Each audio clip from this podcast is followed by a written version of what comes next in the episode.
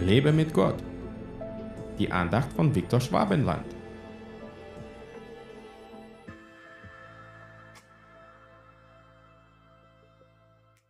Wenn dir aber dein rechtes Auge ein Anstoß zur Sünde wird, so reiß es aus und wirf es von dir. Denn es ist besser für dich, dass eines deiner Glieder verloren geht, als dein ganzer Leib in die Hölle geworfen wird. Matthäus 5, Vers 29. Diese Worte stammen aus der berühmten Bergpredigt Jesu, in der er uns lehrt, wie wir ein Leben führen sollen, das Gott gefällt. Dieser Vers ist ein kraftvolles und gleichzeitig herausforderndes Wort Jesu, das uns zur Selbstreflexion anregen sollte. Jesus verwendet hier eine starke bildhafte Sprache, um uns auf die ernsten Konsequenzen der Sünde hinzuweisen. Das Auge, das hier erwähnt wird, steht symbolisch für unsere Begierden und unsere Neigung zur Sünde. Jesus fordert uns auf, alles, was uns zur Sünde verleitet, energisch aus unserem Leben zu entfernen. Er sagt, dass es besser ist, ein Auge zu verlieren, als in die Hölle geworfen zu werden.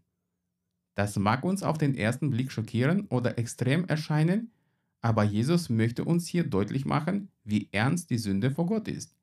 Er möchte uns zeigen, dass wir keine Kompromisse eingehen sollten, wenn es darum geht, unsere Beziehung zu Gott zu schützen. Die Hölle ist nicht nur ein Ort des physischen Leidens, sondern vor allem ein Zustand der Trennung von Gott. Jesus will uns von dieser schrecklichen Realität bewahren. Wir müssen jedoch bedenken, dass Jesus nicht buchstäblich von uns verlangt, uns selbst zu verstümmeln.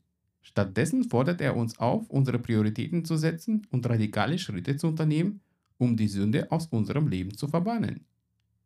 Dies kann bedeuten, dass wir uns von schlechten Gewohnheiten, toxischen Beziehungen oder Versuchungen fernhalten, die uns von Gott entfernen könnten.